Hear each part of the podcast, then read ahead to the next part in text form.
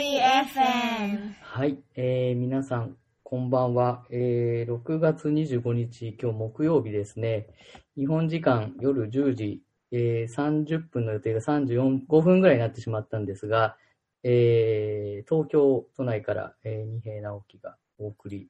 しております。えっ、ー、とですね、先週日曜日にこのフェアリー FM で第1回目の、えー、番組のようなものを持たせていただいて、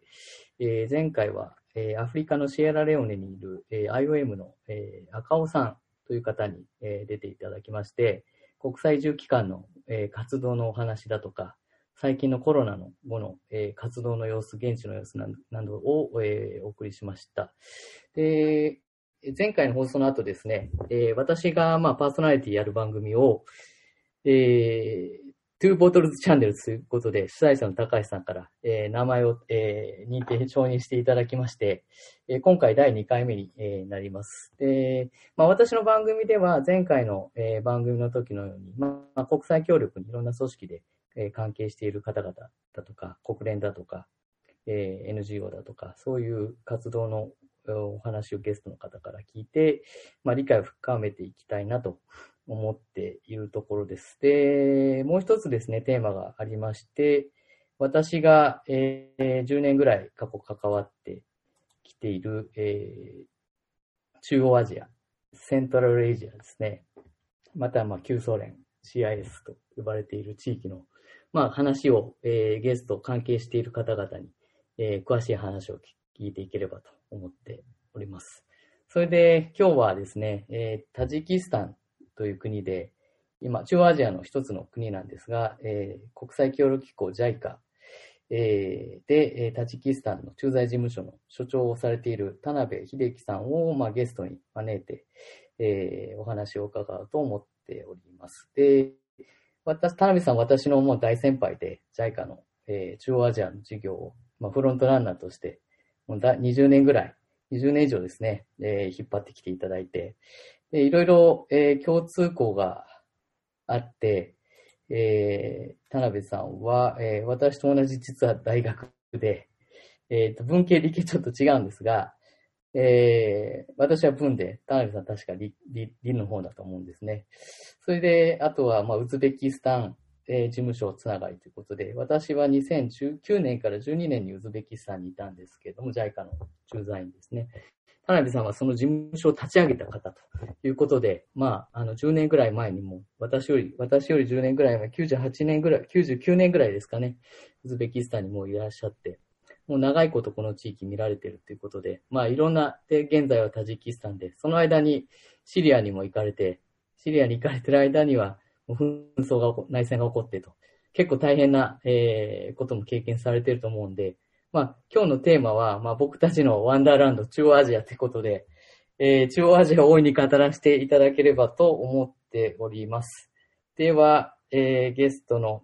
田辺さんにですね、えー、入っていただこうと思います。田辺さん、お願いします。はい。皆さんこんばんは。田辺と言います。二平さん、今日はお呼びいただいてありがとうございます。一緒にお話できるのを楽しみにしています。はい、あ、ありがとうございます。えー、っと、そちらは今、ドゥシャンベえー、夕方、夜、えー、何時ぐらいですかね。今、18時38分。まあ、夕方ですね。あの、日本と時差が4時間ありますので、えー、今6時半を過ぎたところ、そんなところです。あ、はい。お勤めの後に、えー、お時間ありがとうございます。えーとですね、まあ、早速ちょっと今日の話に少しずつ入っていけたらと思っているんですけども、渡辺さんはもう、もともと JICA の、JICA にまあ入って、入って、それから最初は社会開発系のお仕事をされて、で、97年に当時のまあロシアのモスクワに留学されたっていうことで、で、その後ウズベキスタンに行かれるってことなんですが、えー、っと、ロシアだとか、その中央アジアへこう関心を持つようになったきっかけだとか、その辺の接点のお話、まず聞けたらなと思います。はい、ありがとうございます。あの、もともとあの、JICA に入る前にですね、中央アジアを関心を持ってたかっていうと、実はそんなことは全然なくて、えー、JICA に入った後でですね、えー、こういうことになってきたっていうのが正直なところなんですけども、まあ、その背景一つはですね、JICA に入るとですね、えー、まあ、あの、オールセクターで深い知識を持つっていうのは、まあ、一人の人間にはなかなか難しいので、まあ、何かしら特定の地域なり、セクターなりで、えー、専門性を磨きなさいと、まあ、こういう話がありましてですね。えー、で、えーえー、と私があの大学でやってたのが、実は先ほども理系という話ありましたけど、表面物理学っていうですね、国際協力にあんまつながらないところをやってたもんですから、えー、JICA に入ってだ、さあ自分がどうやって役に立とうかなと思ったときに、あまりあのセクターにあの特化した話を専門にしようとすると、おそらくそういう分野で勉強をね、大学でやってた方が多くいるので、えー、なかなか追いつくのは大変だなと。いうことで、できればじゃあ地域の方をね、どっか絞って特定のところでやっていったらどうかということだったんですけど、あの、地域を選ぼうとすると結構その地域であの話をする、されている言葉をやっておくとね、え、便利だということで、えー、まだ、あの、援助対象国になって間もない中央アジア、ここは、あの、あまり詳しい人がいな、いなさそうだということで、ここをもし選ぶんだとすると、ロシア語が必要だ。で、ロシア語やってこの地域入ってったら、もう最初からあある意味で、え詳しい人間になれるんじゃないかと。まあ、そんなようなことで、ロシア語の研修をモスクワ行って受けてですね。で、帰ってきた来たらですね、えー、それがうまく当たったのが、早速、中央アジアに最初の事務所を作るという時の署員に選ばれて、えー、分業したのが1999年と。そんな感じで中央アジアに関わりを持ち始めました。田辺さんがロシア留学されたのはもう JICA で第1号のそういう語学留学生みたいな感じだったんですか？他に実はあの他のですね言語、フランス語とかスペイン語とかでもあの語学留学をさせてくれる制度が JICA にはあるんですけども、ロシア語では実は私2人 ,2 人目です。1人目はですね、私より1つ1年前に入った先輩があロシア語研修モスクワに行ってその人は実はあの私がウズベキスタンに来た時にはちょうどモスクワの日本大使館に出向で勤務してました。あ、そうですか。なので私が2人目っていうことになります。1人目どなたでしたっけ？えっと、大杉健一さんですね。あなるほど、なるほど。大杉さん、ね、はい。えー、でその後あの彼あの JICA をを辞めて少し JICA の仕事もしていただきながらも今はあの民間の企業で、うん、えー、働いていらっしゃいますね。当時のモスクワの様子っていうのはどうでしたか？あの、97年の2月から98年の1月に行ったんですけども、まだエリチン大統領の時代ですね。えー、ただ独立が91年の1月ですから、あソ連が崩壊したところなんで、えー、それからもう6年以上経ってたあところなんですね。なので、うんとまあ、ソ連が崩壊した後のもものすごいめちゃくちゃなドタバタ、混乱というのは少しは収まってきつつあったと。で、かつ、そのすぐ私が行ったすぐ後99年ぐらいにですね、98年あの、アジア金融危機というのがあって、またモスクワはここで荒れるんですね。その直前に私がいたということで、えー、まあ、最初の10年間の中では比較的安定してた時期なのかなという感じですね、モスクワ自体は。うんなるほど。ちょっと、まあ今、またなん私も何度か2010年ぐらいから行ったことがあるんですけど、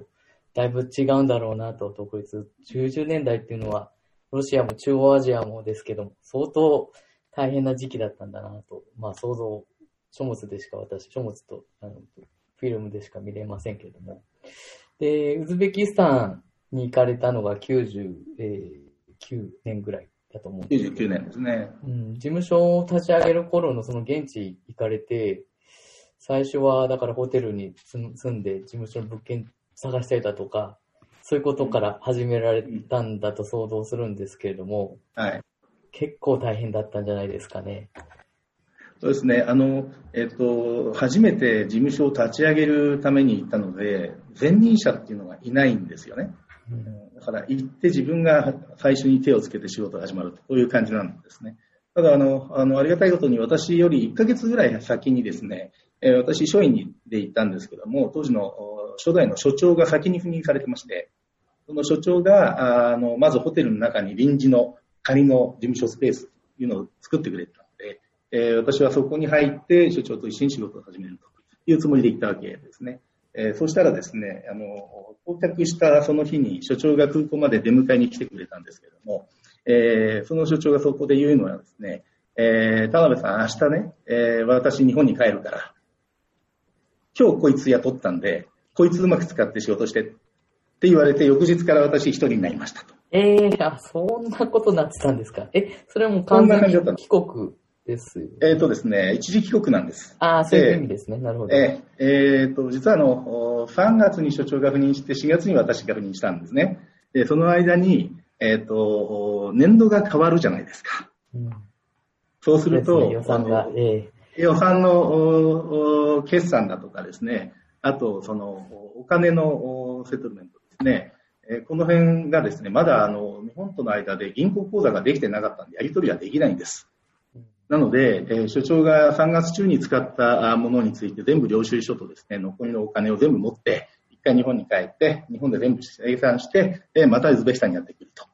まあ、そんな感じだったんですね。で、4月以降のお金を私に渡されて、本当にちっちゃいお金でしたけども、それで何ができるのかというような感じでですね、えー、所長がいない間1週間ぐらい一人で、とにかく今日雇ったって言われて預けられ職員に今日は何をやらせよう、明日は何やらせようっていうのを考えるだけで多分一日の半分ぐらい終わっちゃってた。そんな印象ですかね？なるほど。まあ、結構エキサイティングな日々って言いますか。そういう雰囲気を想像しますけども、まあ、田辺さんが行かれた90年代後半だとか、2000年前半っていうのはまだ中央アジア的にも、まあ、独立して10年ちょっとで、で、まあ、いろんな、私はまあ書物を、えー、見る限りですけれども、まあ、例えばそのフェルガナ・ポンチでキルギスのあの、バトケン事件というのが起こって、法人が、まあ、5名、えー、拉致されたり、えー、タシケントでも2001年、2000年ぐらいは、あの、爆破テロみたいなのも、だいえー、あったり、結構そういう、なんて言いますか、イスラム過激テロ組織が結構、えー、活動してて、で、大変な時期だったんじゃないかななんて想像しますけども。うん、何か個人的な思い出とかありますか？ちょっとすいません、ちょっと危険なあの話になっちゃう、危険というか、治安系の話になっちゃうんですけど。ええっとね、私が実はタシケントに初めて行ったのは、赴任をする1年半ぐらい前ですかね。で、出張で行ったんですよ。で出張で行った時に、12月のあ、11月の終わりぐらいだったですかね。えー、で、まだに、ウズベキスタンからその次に、カザフスタンに行って、アルマティで12月の頭、ここで0度。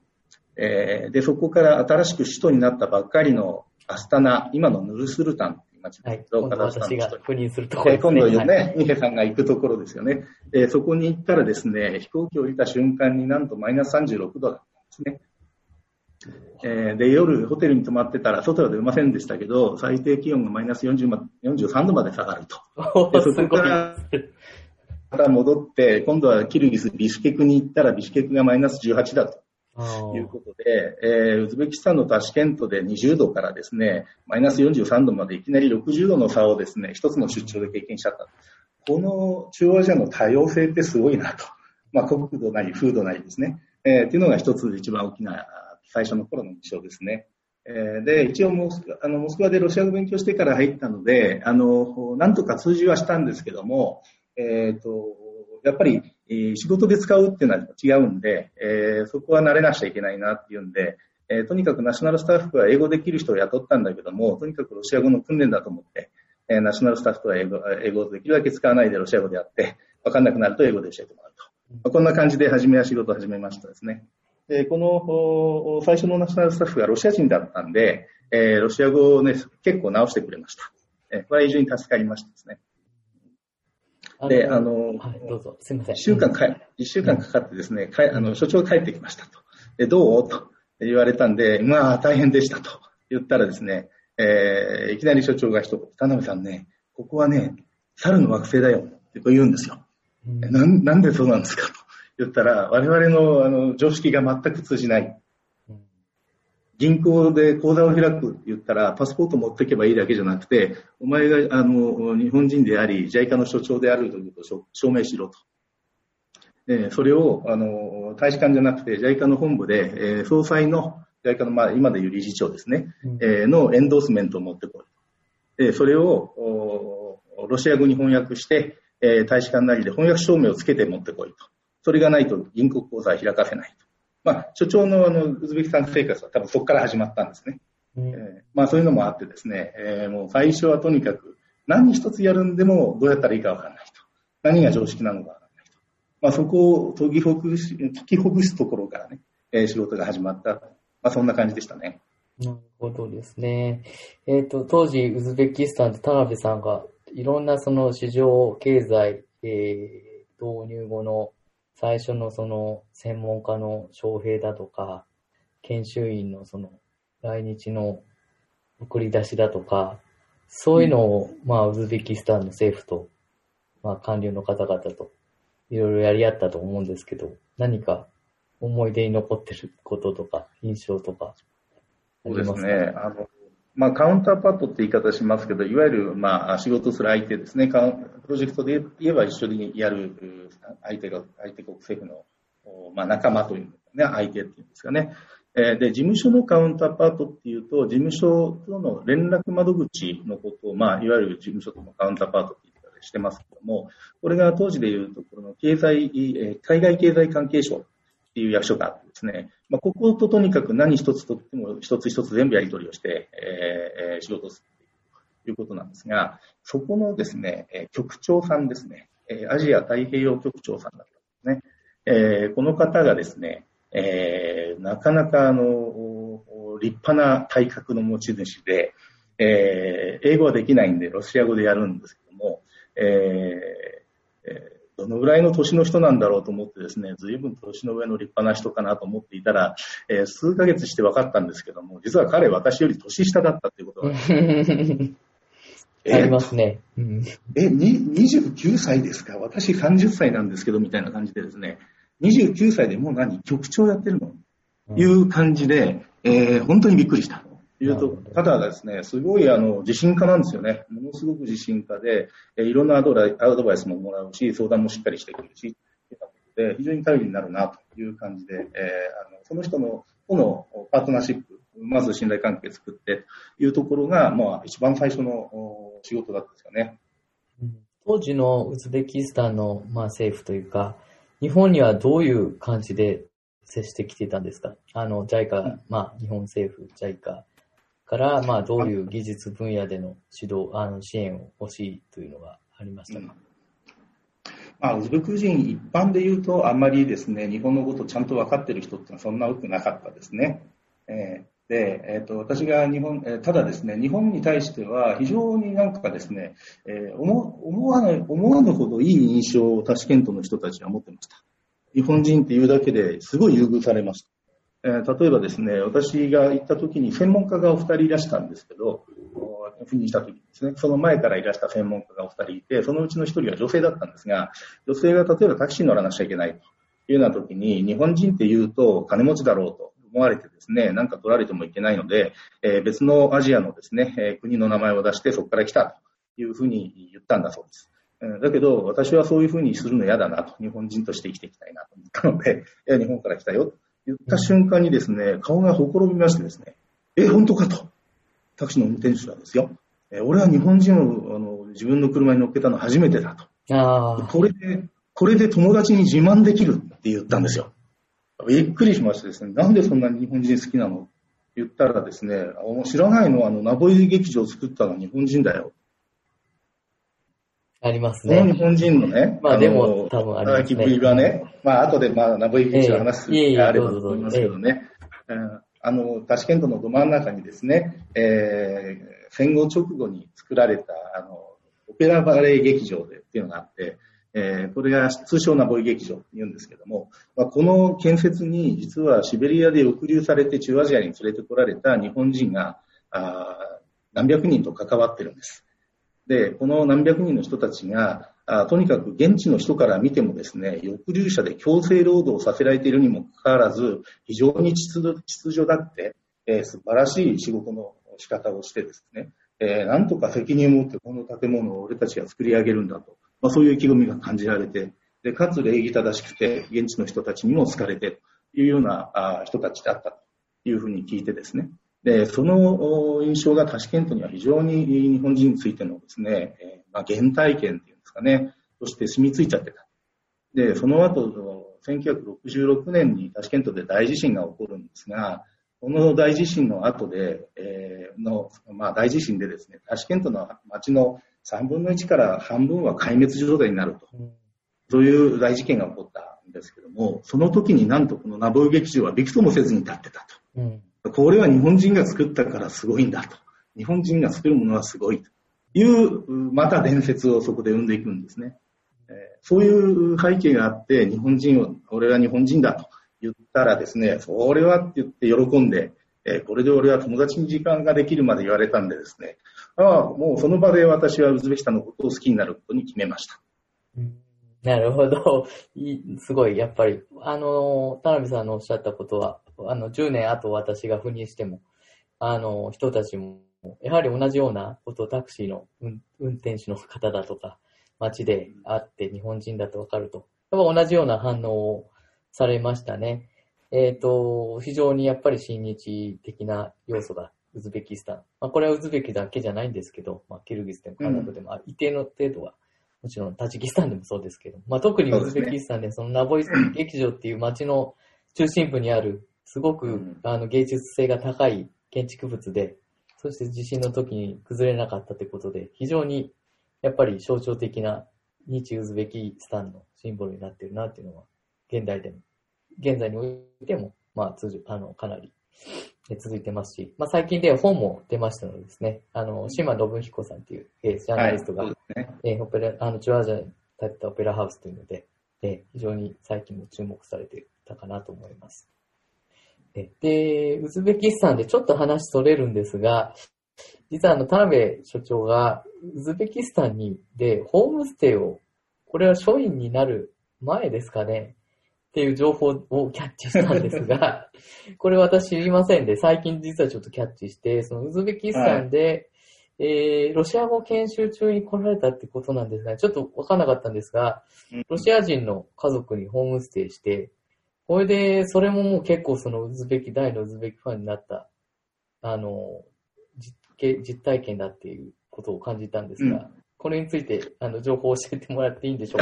か？そうですね。あの、えっ、ー、と、実は、あの、ホームステイの話は、あの、私結局、ウズベキスタンに、その、事務所を立ち上げて、赴任し、あ赴任して事務所を立ち上げてから4年弱いたんですけれども、えー、えー、その4年目のですね、ほとんど一番最後、もう帰国する3ヶ月前ぐらいに、実はホームステイしています。だから、ウズベキスタンもその前に3年以上住んで、あ、中在中にホームステイされたんですね。ないんですよ。ええー、研修中はモスクワから離れてませんので、なるほど。ロシアから外は出てませんから、あの、えー、ウズベク人と、あの、顔を合わせるような機会あまりなかったんですけども、で、あの、3年以上経ってですね、えー、まあ、もうそろそろいつ、あの、帰ってこいという声がかかってもおかしくないな、という頃にですね、えー、いつもまあ、事務所にいて政府の人たちと仕事してると。まあ、それが中心でですね、現場に行って、あの、一般の人たちと話するのが自分の生活の範囲の中でしかなくて、えー、ましてやなかなか人の家の中に入り込んでっていうのは難しいんでですね、えー、まあ、時々、あの、招待してもらったりとかっていう人はいましたけども、割とその、あの、なんですかね、裕福っていうんでしょうかね、政府関係者の人たちとかが多くて、えー、一般のウズベキスタンに住んでる人たちの生活っていうのをぜひ知りたいと帰る前に思ったんですよね。それで、まあ、知り合いに頼んでですね、紹介してもらったのは、実はあの、私はウズベク人の家庭に入りたいなと思ってたんですけども、ホームステイ先に行ってみたら、実はロシア人の家族だった。なるほど。ということで、たまたまロシア人だったんです。なるほど。ただですね、あの、ウズベク人の家庭というのはもちろん、あの、私自身は経験してないんですけど、例えばその後に来た協力隊員なんかはね、あの、配属先行く前に、ウズベク人の家庭でホームステイしたりとか、ああいう経験もしてもらったりしましたけど、あの逆にあのロシア人との関係でいうとウズベキスタンに居残っちゃったロシア人っていうのがどういう思いでウズベキスタンに住んでいて、えー、そこでウズベク人についてあるいはロシアについてどういう思いを持っているのかっていうのをこの機会に知るのはすごく興味深いなと思ったわけです。で、あの結局正月元旦に行ってですね3泊4日あずっとそこのうちに寝泊まりをして一緒にですね、えー、で過ごさせてもらう。で、この経験がめちゃくちゃあの自分にとっては大事だ大事だなと思ったので、次に向けた原体験になるなと思ったので、自分のために忘れないようにビボールをしてですね、手記を書いたんですね。えー、これが大体73ページぐらいの結局、結果的に大切になっちゃいまして、えー、まあ、え えー、A4 の73ページぐらいになっちゃったんです。あ、そういう話、あ、そういう経緯でですね。そうなんだえ、それがあの、載ってたってことですか？私が見た。あれは、田辺さん、直筆のストーリーなんですかね？あの、私がたまたま目にした。あの、多分ホームページにね、えー、あの、載っけてる人がいるんです。実はこれ、あの、出版してないんです。うん、で、知り合いとかですね、当時の、あの、知人とか、友人とか、あるいは仲間とか、そういう人たちにも、まあ、よかったら読んでよ、というふうに、あの、コピーして渡したという状況だったんですけども、たまたまそれを、あの、私からもらった専門家たちがいてですね、えー、そのうちの一人が、あの、自分が読んだ書籍をですね、えー、自分なりにこう、まあ、なんて言うんでしょうね、批評、あるいはさ、あの、えー、印象をですね、ホームページにブログとして載っけるっていうのを趣味にしてる人がいたんです。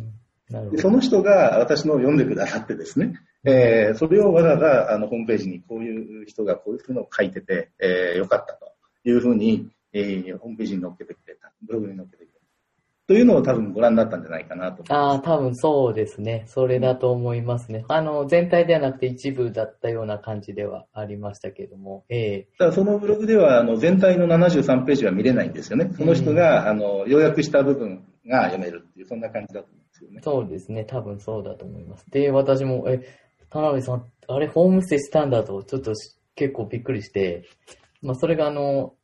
駐在期間中の後半ということで、今だったらなかなかないシチュエーションかなと、まあみんな、そういうなんかアパートに住んで悠々として、あの、過ごしている駐在員が多い中、まあ当時のウズベキスタンまだおそらく物件だとかそういうのも、なかなか探すのも外国人だと、まあ探してその契約だとか何とかいろいろ問題もあったし、まああと1位の人々と交流するっていう面では、かなり田辺さん、あの、最先端に出たんじゃないかなと 思うんですけど、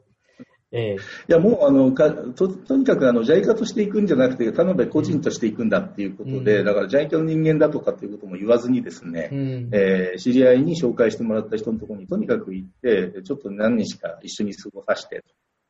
で、それも冬休みでたまたま日本に帰らずに現地に残ってたんで、えー、休みの間の、ね、使い方っていうことで、そういうことをお願いして、えー、頼んで行ってみた。でこれはタシケントの市内じゃなくて、ちょっと郊外なんですよ。あうん、なので、市内の生活ともまた違う。農村の一角みたいなところに、えー、外出るともう、あの、天山山脈のすそ、あの、外れのですね、山並みが非常に綺麗によく見えたりとか、いいね。うん、えー、それから、あの、冬だったんでね、あの、池が凍ってたりとかね、うん、えー、雪が残ってたりとかね、えー、ロバに乗っけられたりとかね、まあ、いろんな経験をしたんですけれども、ああ、そうか、こう生活してるんだというのが非常によくかったいい経験になりましたね。えー、これあの、もしあの、読まれたいという人いれば、あの、私から直接送れますんで。わかります。あのー、私読みたい。私が読みたくない。私が読みたいんで、あの、ぜひ。はい、じゃあ今度お願いします。はい、えー、はい、勉強させていただきたい。というのも、やっぱり90年代、2000年代ぐらいの中央アジアのことっていうのは、なかなかやっぱりその当時行った人っていうのは、まあ、それなりに多分 ODA の授業等々で出張と行った方はいると思うんですが、あまりメモリーとしては残ってるものは少ないので、うん、最近私実はあの中央アジアの、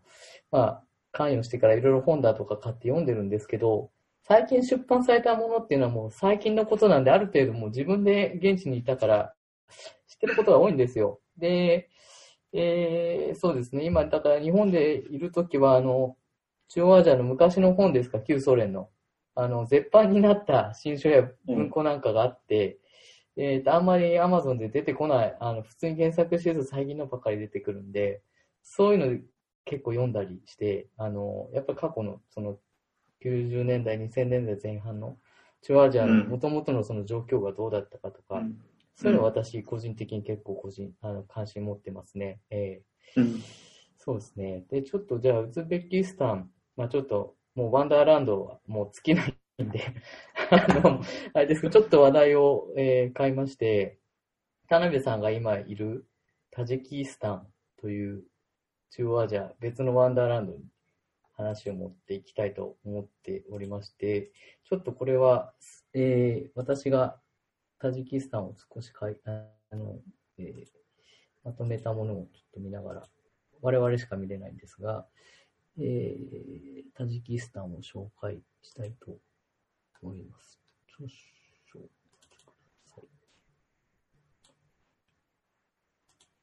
はい。えっ、と、タジキスタンについて簡単に私から、えーご紹介したいと思います。えーえーと、スライド1枚で、これちょっと、あの、田辺さんと私しか見れないんですが、人口が930万人。首都がドゥシャンベと今いう町で、田辺さんが今おらいらっしゃる場所です。で民族は、まあ、主にそのタジック人、タジク系と呼ばれる方が8割5分ぐらいですね。で、えーたまあ、多民族国家ということで、まあ、ウズベク、隣のウズベキスタン系の方も12%ぐらい、北部の方ですね、主にいらっしゃると思うんですが、それからキルギス系、まあ1%弱、そして、えーロシア系0.5%と、まあその他にも多様な民族が他の中アジアと同様いるかと思います。公用、えっ、と、言語は、えー今、公用語はタジク語、えータジク語はまあペルシ、イランと近く、ペルシア系の言語ということですね。で、旧ソ連の、えーから、時代から使われている、まあ、その前から使われていますが、ロシア語が今、まあ、ある一定の、えー市民層には使われている。で、大統領が、モマリ・ラフモン氏で、えータジキスタンは90年代は、えーと、実は、まあ、知ってる人ぞ知る、えー内戦をしておりましたんで、まあ、その間に、えー指導者に就任された、えー当時のラフモン大統領が、まあ、現在も、えー国家の、えー指導者として、えーえー現職の、えー指揮されていますと。で、タジキスタンの、えー輸出主要品、これが、まあ、よく言われて、えー知られているのがアルミニウムっていう、えー産品と、それからコットンですね、綿花。綿花を、えー海外に輸出しているという国です。で、えー海外との関係はやはり、えーえーまあ、ODA を通じた関係っていうのが結構あって、日本は、えー主要援助国、えーまあ、トップドーナーの上を、上の方行って、行ってまして、去年の統計では1位、OECD ダック統計を見たんですが、2018年か9年か、えー日本が1位でしたね。で、アメリカも、まあ、大体、えー同じぐらいのボリュームで、ドイツ、スイス、イギリスといった国々が、まあ、いろんな形で支援をしていますと。で、日本の、まあ、援助、これ、まあ、田辺さんが現地で関わられてるんで、いろいろと話聞けたらと思うんですが、えー経済産業開発ということで、まあ、経済分野の支援をされていると。で、えっ、と、90年代はおそらくあの、市民生活がかなり紛争、内紛で大変だった時期があって、日本はあの、基礎社会サービスを結構力入れてきてやっていたと、えー理解してまして、まあ、水道、水のインフラを、えー良くしたりだとか、それから保険の病院だとか、えー保健所だとか、いろんな形で保険分野の支援、母子保険という分野ですね。それから、えー安定化促進ということで、えーこれは多分南部のアフガニスタンに近い方の国境で、国連、えーまあ私が昔いた UNDP だとか、そういった組織と連携して、えー国境地域の、えー生活の安定、生計向上、それから国境を管理する国境監視のための、まあ、管理管理の向上ということで、アフガニスタンとタジキスタン両方、両面でサポートされてて、まあ、そういった支援が中央アジア全体の安定にも、えータジキスタン、アフガニスタンと、えー隣接してるんで、あのあえー地域の安定化っていう意味では非常に大事な国だというふうに、えー私の方から簡単に説明してさせていただきます。あとちょっとスライド、えこっちには書かなかったんですが、まあ、タジキスタンは、その内戦の時に、えー国連であのミッションに行っていた日本人の秋野、え先生という方が、まあ、活動中に、えーお亡くなりになられるということもあって、まあ、今、あの、タジキスタンの国連事務所に行くと、秋野さんの、えー記念ヘアプレートっていうのが国連ビルに飾ってあって、えー2015年に、えー安倍総理がタジキスタン初訪問した時に、まあ、そこにも喧嘩をされて、えー関係者が参列したということで、まあ、秋野さんのお亡くなりになられたっていうのは一つの、まあ、その時代の、えー象徴的なイベントだったかなと。90年代後半ですね。はい。すいません。ちょっと簡単に私の方で、えーまとめた情報なんですが、まあ、田辺さんの方からはももっと、もうタジキスタンに今3年ちょっとですかね、いらっしゃって、まあ、かなり深く、あの、タジキスタンに入り込んだと思うんですが、どうですか？あの、もういろんな角度から、あの、付け加えさせていただければと思います。そうですね、ありがとうございます。あの、今、概要ね、あの、二平さんの方から、えー説明してもらいましたし、あの、二平さんももう何度もね、来てくれているので、えー雰囲気はよく分かって、えーくれていると思うんですけど、で今、あの、今回私赴任したのは3年半前ぐらいになりますね。2017年の1月でした。あなので、えーもう3年半早いなと思いますけれども、えー実は最初に実はタジキスタンに来たのは、あの、2002年でした。えーこの時はまだウズベキスタン事務所に勤務している頃です。で、えー2000、あえーごめんなさい、さっきのあの内戦っていう話がね、出てましたけど、これあの、91年に独立してですね、もう92年から内戦が始まってるんです。それから5年間続いてます。で、やっと和平協定が結ばれたのが1997年。で、その翌年に秋野先生が来られて、その和平に向けてですね、まだあの、野武士みたいな人たちが山々、あの、谷々にいましたので、そういう人たちたちはですね、なんとか手なずけて、こう、あるいは協力を得てですね、政府側の元の人たちと、えー一緒になって融和をして、え国づくりをしていこうじゃないか。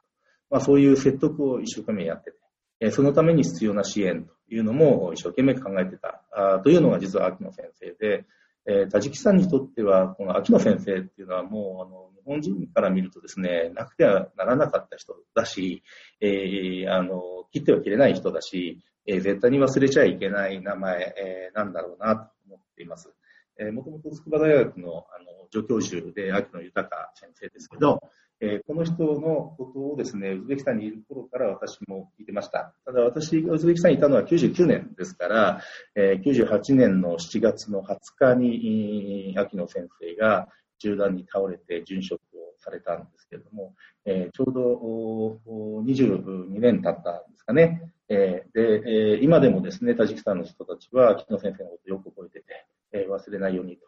いうことをですね、えー特にその亡くなられた地元に小学校があって、えー秋野小学校って言うんですよね。うん。えーそういう名前もつけてですね、秋野先生のことを、えー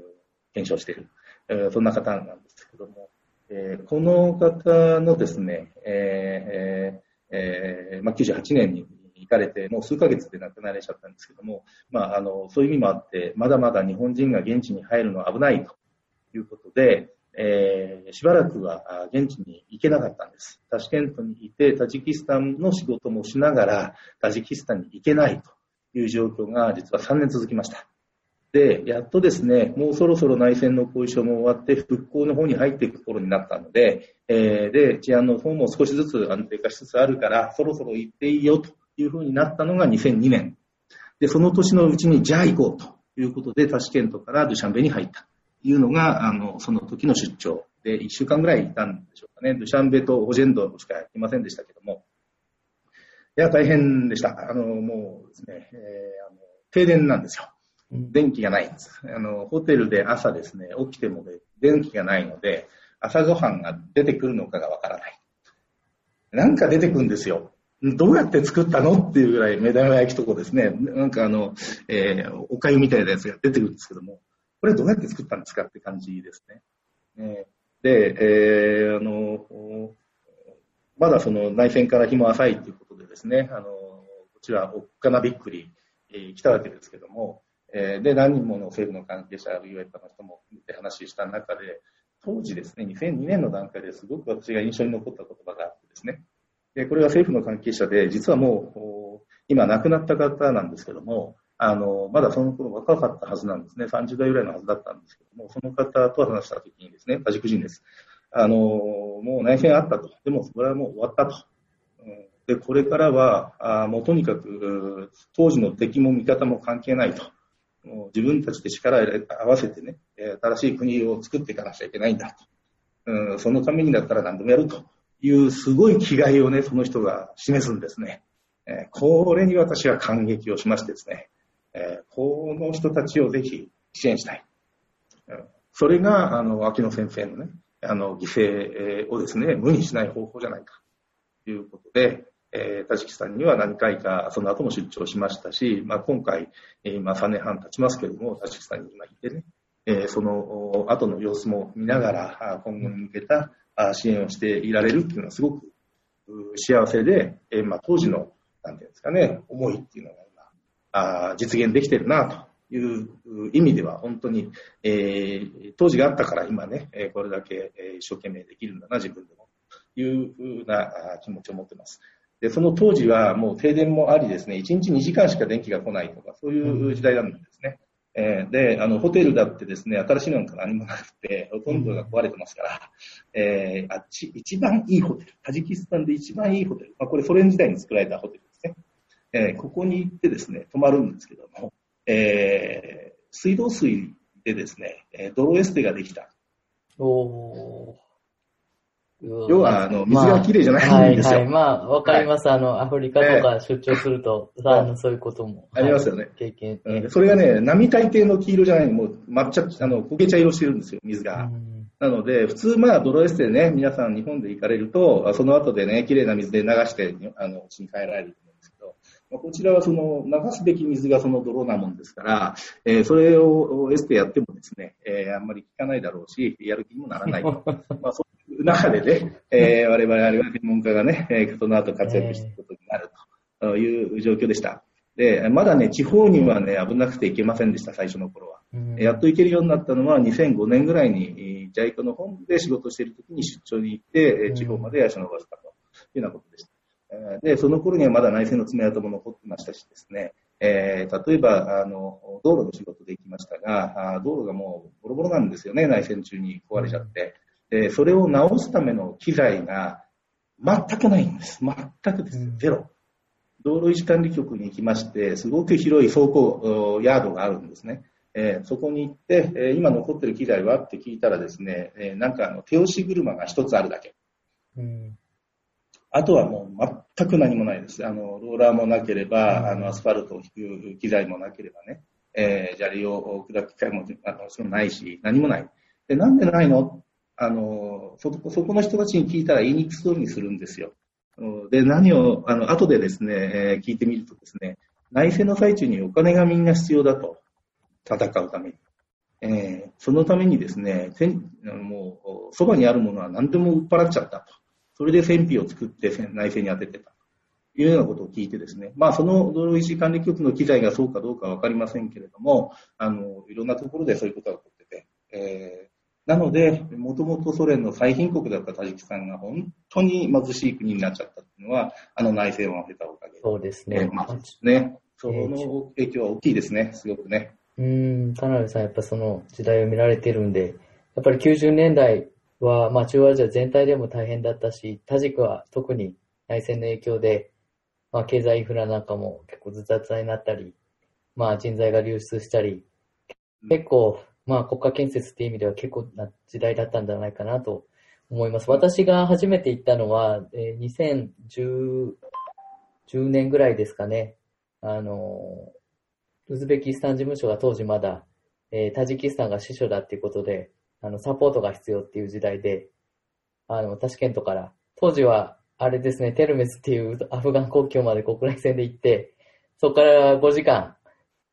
車で、サレオシオ国境っていう税関チェックポイントを越えて、あそこでまた、えっと、ちょっとまあ、手続きがちょっと大変だったり、荷物検査されたりされて、それで土砂弁まで、ああ、ようやく着いたなと。でも私の時代はもうある程度ホテルも多少いいのがちょっとずつもうできてたんで、2010年なんで。ただまあ、それでもまだ、あの、事務所が確か一軒家にあった時代、時があって、うん、そうですよね、きっとね。ええー、まだまだズシャンベっていうのは、あの、他の中央アジアのあの、首都に比べると、まあ、なかなか発展、うん、これからだなっていう雰囲気だったんですが、まあ、最近はあの、去年ですかね、あの、日本、サッカーの日本代表がドシャンベで、あの、ワールドカップだ、えー、最終、えー、第二次予選ですかね。同じグループで今戦ってまして、私が、えー、行った時にはもうスタジアムもすごいのができてましたし、あの、街の中もですね、あの、10年前に比べるとショッピングモールなんだとか、あの、小売店も結構綺麗なのができてて、あの、レストランも、昔あの、外国人がちゃんと、あの、まあ、ある意味ちゃんと西洋的なものが、あの、食べれるのが、あの、セガフレードっていう カフェしかなかったもので、セガフレードね、みんなそこに、ね、行ってましたけども、まあ、今も、えーはい、今、ショコラードニッツァとか、なんか、モスクワの チェーン店も結構できたりして、アパートもどんどん新しい建物が建ってるし、だいぶ街の雰囲気っていう面では、あの、変わってきたなっていう印象を受けますね。えそうですね、あの当時ね、私があのドシャンベの資材を多分車でいろいろ移動してたんだと思うんですけども、えー、当時泊まったホテル以外はですね、どこに自分が当時行ったのか、今のドシャンベではもう分かんなくなってます。それほど街が変わってですね、で昔はまあ最大でも3階建て、あるいは4階建てマックスですかね、のあの大通りのビルなんかもほとんど取り壊されて、今12階、15階っていう建物がバンバンできてる。えー、で、え、スーパーマーケットなんか全然なかった、あの、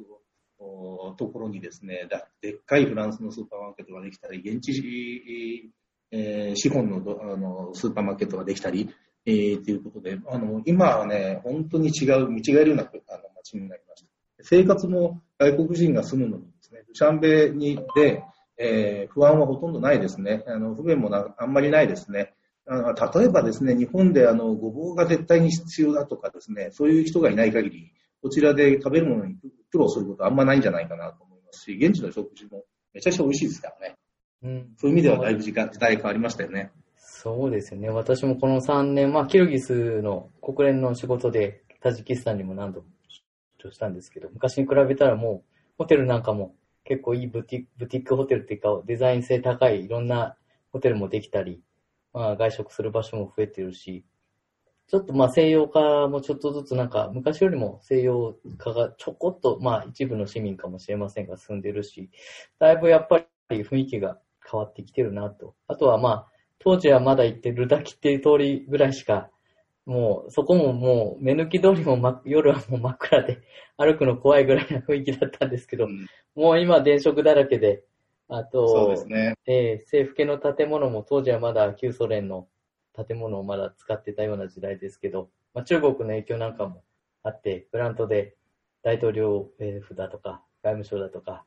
いろんな支援で建物もできてたりと、ソ連時代の写真と比べないと街の様子も結構分かりづらくなってる感じもありますよね。本当ですね。うんただね、当時とね、変わらないこともあるんですよ。それ私すごく好きなところで、あの、多分タシケント以上だと思うんですけど、あの、街の中にね、緑がものすごく多いんです。うんうん、街路樹だとか、庭の木だとかですね、人々もあの、果物を自分の庭で作ってたりとかあしてですね、えー、空から見ると、本当に緑の中に街がある。そんな感じなんですよね、シャンベが。まあ、それをあの古い建物がまあ3階建て、2階建てぐらいだと、その上までね、えー、木の枝が張り込ってたので、昔はもっと緑だったと思うんですけども、まあ、それもあの今、建て替えでどんどん新しい建物ができちゃってるんですね、木より高い建物が増えてるんですが、まあ、それでもね、緑がすごく豊かで、えー、それも落葉樹ですから、冬はね、えー、あの枯れ木みたいになりながら、あ春はまた新緑で黄緑からね、緑になって、濃い緑になってっていう、その季節感を楽しむ意味でもすごくいいし、えー、で、夏はね、ここ乾燥地なんで暑いんですよ。まあ、ドシャンベでも40度平気でしますから、うんね、あの、でずっとね、仕事するのは本当大変なんですけども、えー、ただ乾燥しているので、あの、日陰と日向の違いが大きいんですよね。なので、木の影、木陰に入るだけでも、もう、あの、体感温度3度から4度ぐらい違うんじゃないかっていうぐらい、えー、過ごしやすくなる。ということでですね、この木木々のおかげで、えー、我々非常に目にも心地よく、体にも心地よく、えー、生活できているかなと思います。そうですね。えー、で、えっ、ー、と、ありがとうございます。タジキスタンの、もう、いかに田辺さんのワンダーランドにもなってしまったかというのが、もうよくわかりました。えっとですね、ここであの、最近の 中央アジアのニュース、私が独断と偏見で選んでるニュースをちょっと、えー、ニュースコーナーに移りたいと思います。ちょっと画面を田辺さんに共有させていただきます。えーとですね、最近のちょっと中央アジアのニュースのまとめっていうことで、4点ほどちょっと私選ばせていただいてまして、えっ、ー、と、すみません、今回のフェアリー F はちょっと中央アジア、えー、編ってことでちょっとかなりマニアックな話になってしまって、普段のリスナーはなかなか難しいかもしれないんですが、ちょっと今日は中央アジアの方がたくさん関係者が聞いているということで、えー、4つセレクトさせていただきました。そうじゃない方に関しても、あの、ちょっと面白いかなっていうネタも入れてます。えー、4つありまして、まあ、1つは中央アジアのコロナの状況、えー、感染状況ですね。えー、最近、まあ、あの、非常事態宣言が、まあ、5月の中盤後半に、えー、解除されて、まあ、国によっては差があったんですが、まあ、6月に入って経済活動を、まあ、本格化徐々にさせていって、まあ、急に本格化したところもあるんですが、まあ、カザフスタン、キルギスタンあたりが結構、今、先週、今週感染者が結構増えていて、カザフは今2万人近くなりましたね。でウズベキが7000、タジクが5600、キルギスが4000弱と。いうことで、タジキスタンは確か4月後半に、えー、WHO のミッションが、まあ、来るというところで、えーまあ、数字が、えー、0から、えー、1以上に上がって、まあ、今日に至ってるわけですけれども、まあ、あの、第2波的なものが若干来ているのかなという気が、えー、します。で、カザフスタンの、ね、初代大統領、えー、昨年、あの、3月に、えー、交代されて、まあ、それまでは28年ぐらいですね、えー、カザフスタンと大統領されてナザルバイフ氏が感染したということで、あの、最近の情報ですと、えー、容体は安定しているので、まあ、大丈夫だろうということになっておりますが、うん、まあ、それなりの、あの、79歳で、まあ、ご高齢でもあるので、まあ、まず安泰を願って、でですね、えー、まあ、今の新しい大統領のトカイフ氏という方が、新しいカザフスタンを、まあ、あの、統治していて、えー、まあ、新しい体制で徐々にというところになっていますが、まあ、今後のカザフスタンの情勢っていうのは結構注目されるんではないかなと思います。えー、二つ目は、これもカザフスタンネタで恐縮なんですが、先ほどのちょっと田辺さんから出た、えー、あの、ウズベキスタン、まあ、抑留者が貿易機を立てたという話ともちょっと関連するんですが、先週、そのナザルバイフ大統領が、まあ、感染、コロナ陽性になったという同じ日にですね、6月18日だったと思うんですが、カザフスタンの、えー、抑留者、えー、日本人のその戦後の戦争抑留者で、アヒコ哲郎さんという方がいらっしゃって、あの、彼が89歳で、えー、お亡くなりになられたというニュースが流れました。実はこれ私もちょっと不勉強で、あの、中央アジアの、まあ、抑留者問題っていうのが、まあ、あって、ウズベキスタンでは、あの、駐在もしてたし、あの、日本人墓地というのがあって、毎年8月15日になると現地の日本人会で、あの、お墓参りに行って、まあ、日本人会の役員なんかもやってたんで、まあ、あの、慣れ親しんでたんですが、カザフの方は、あの、あまり詳細は知らなくて、結構、まあ、多い、多くの人数の方が抑留されたという話は聞いていたんですが、えー、このアヒコさんという方が、まあ結構特殊な、えー、人の一人で、サハリンで、えー、当時カラフトで、当時のカラフト、今サハリンで、14歳の時に、えー、まあ、捕虜になってソ連兵の。それで、まあ、シベリアからカザフスタンに、えー、捕虜として、いろんな収容所で、えー、収容されて、で、戦後、そのまま日本に帰る機会がなくて、そのまま現地に、えー、おられて、スパスク収容所っていう、まあ、カラガンダっていう町があって、カザフスタンに。そこには旧ソ連のその相当大きいあの収容所があって、そこから、まあ、さらに南下してウズベキスタン、タシケントとかに、まあ、一部の部隊がこう、さらに抑留者が移動されていったっていう経緯もあると思うんですが、その、えー、カザフスタンの、えー、スパスク収容所でもう過ごして、で、しかもまあ彼の、えー、人生の特殊性はさらにまあ自由になったんだけれども、誰も見に、許せる方がいなくて、50, 50年代にスターリンが死んで、抑留者がもうまあ、徐々にフリーになったんですけど、まあ、当てがないので、現地に残って工場で働いて、で、彼の場合、たまたま、またこれもまた数奇な運命ですけど、まあ、ドイツ人の、現地のドイツ人の、えー、かカザフにはドイツ、日本、えー、ドイツコミュニティのというのがあって、あの、これも、えー、まあ、昔こう、ロシアを渡って中央アジアまで移住してきた、まあ、子孫なんですけど、の方と、え、ご結婚されて、まあ、その方が、まあ、事故で亡くなって、今度はまた現地のロシア系の、え、方と結婚されて、まあ、今日に至るということで、えー、と、その独立後に、え、まあ、国交樹立して、94年に、え、日本のその、実家の北海道の方に帰国されました。で、その後ですね、2012年に、永住することを一旦決めて、日本に奥さんとカザフ系、あの、カザフ出身のロシア人の方と来たそうなんですが、やっぱりもう体が中央アジア化されていて、日本に合わなかったみたいで、記事によると。それで結局またカザフに戻って、えー、結局そのアクタス村っていうところで、えー、静かにまあ、コンフタブルに過ごされていたということらしいです。ちょっと長くなっちゃったんですが、で、それで彼の半生、結構大変な人生だったっていうことで、あの、カザフの国立劇団が2016年に、まあ、アクタス村のアヒコっていうタイトルで、あの、演劇をされたということですね。翌年に日本にも来られて、その劇団が日本で、ちょうど多分大統領が2017年、あ、違うかな。あ17年に日本に来られて、まあ、その劇団が日本でも公演されたということで、まあ、ちょっとこのことは、まあ、中央アジア、タシケント、カザフ、あの、ウズベキスタンもそうですし、今度、カザフスタンに行きますので、まあ、いろんな話があるんだなと思っております。ただ、アヒコさんが、まあ、現地に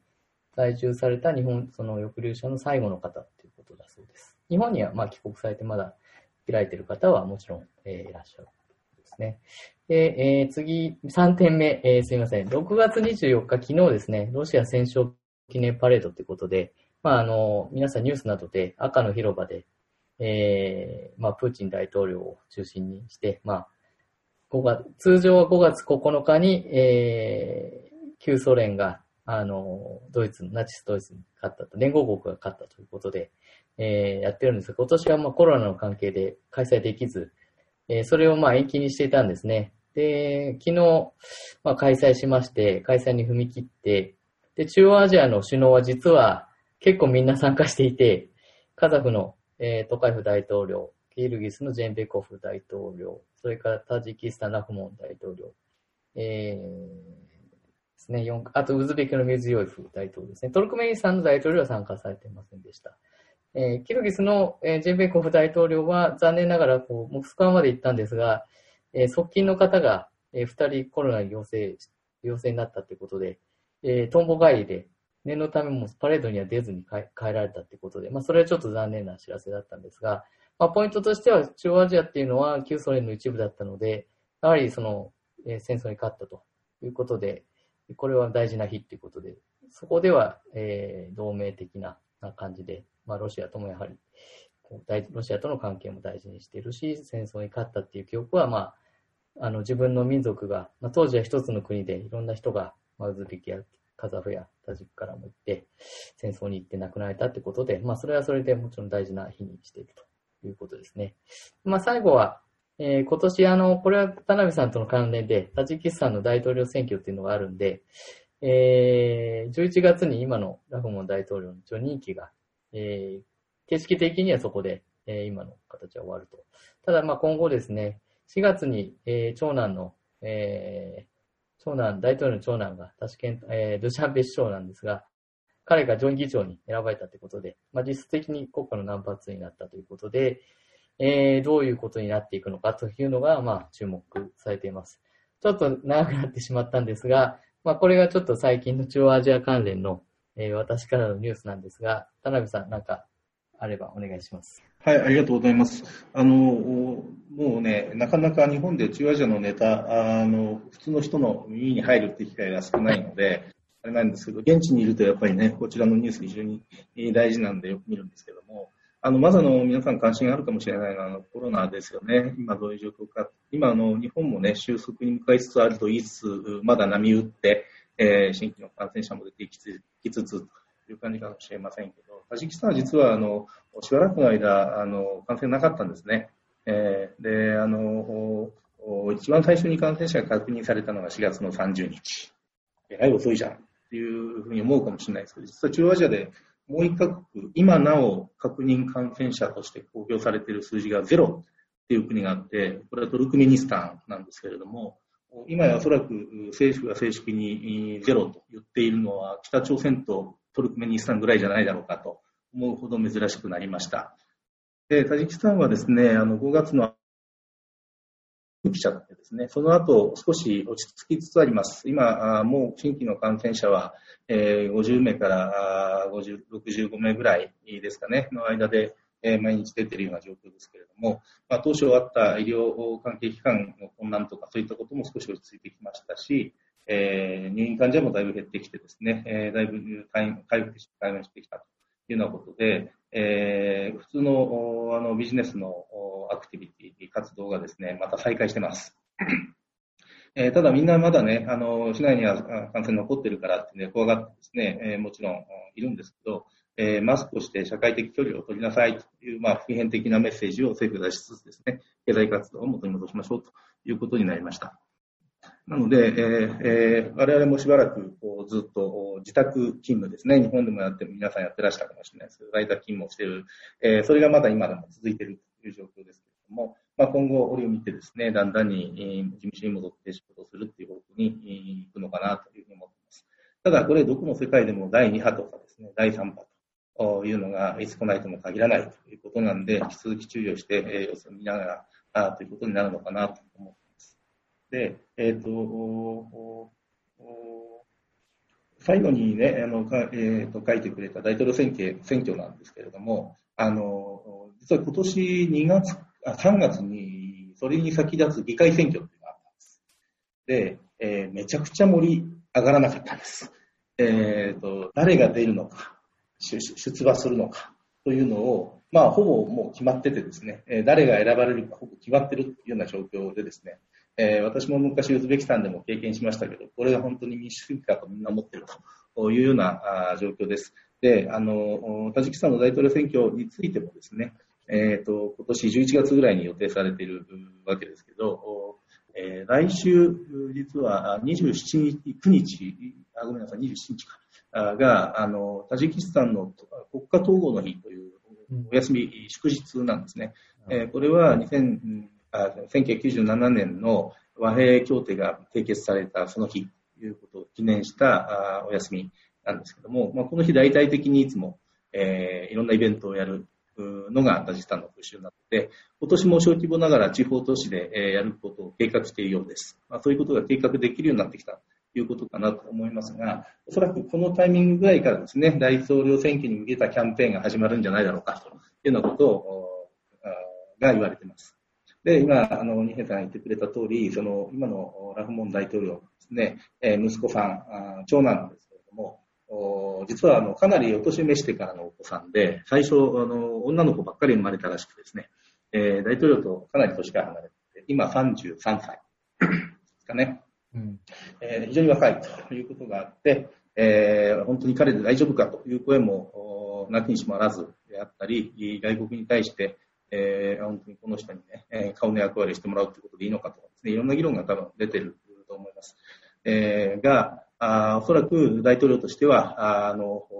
えー、ぜひ息子に継がせたいと。でこの思いがもしですね、その選挙の時に達成されることになりますと、中央アジアでは初めて親子での継承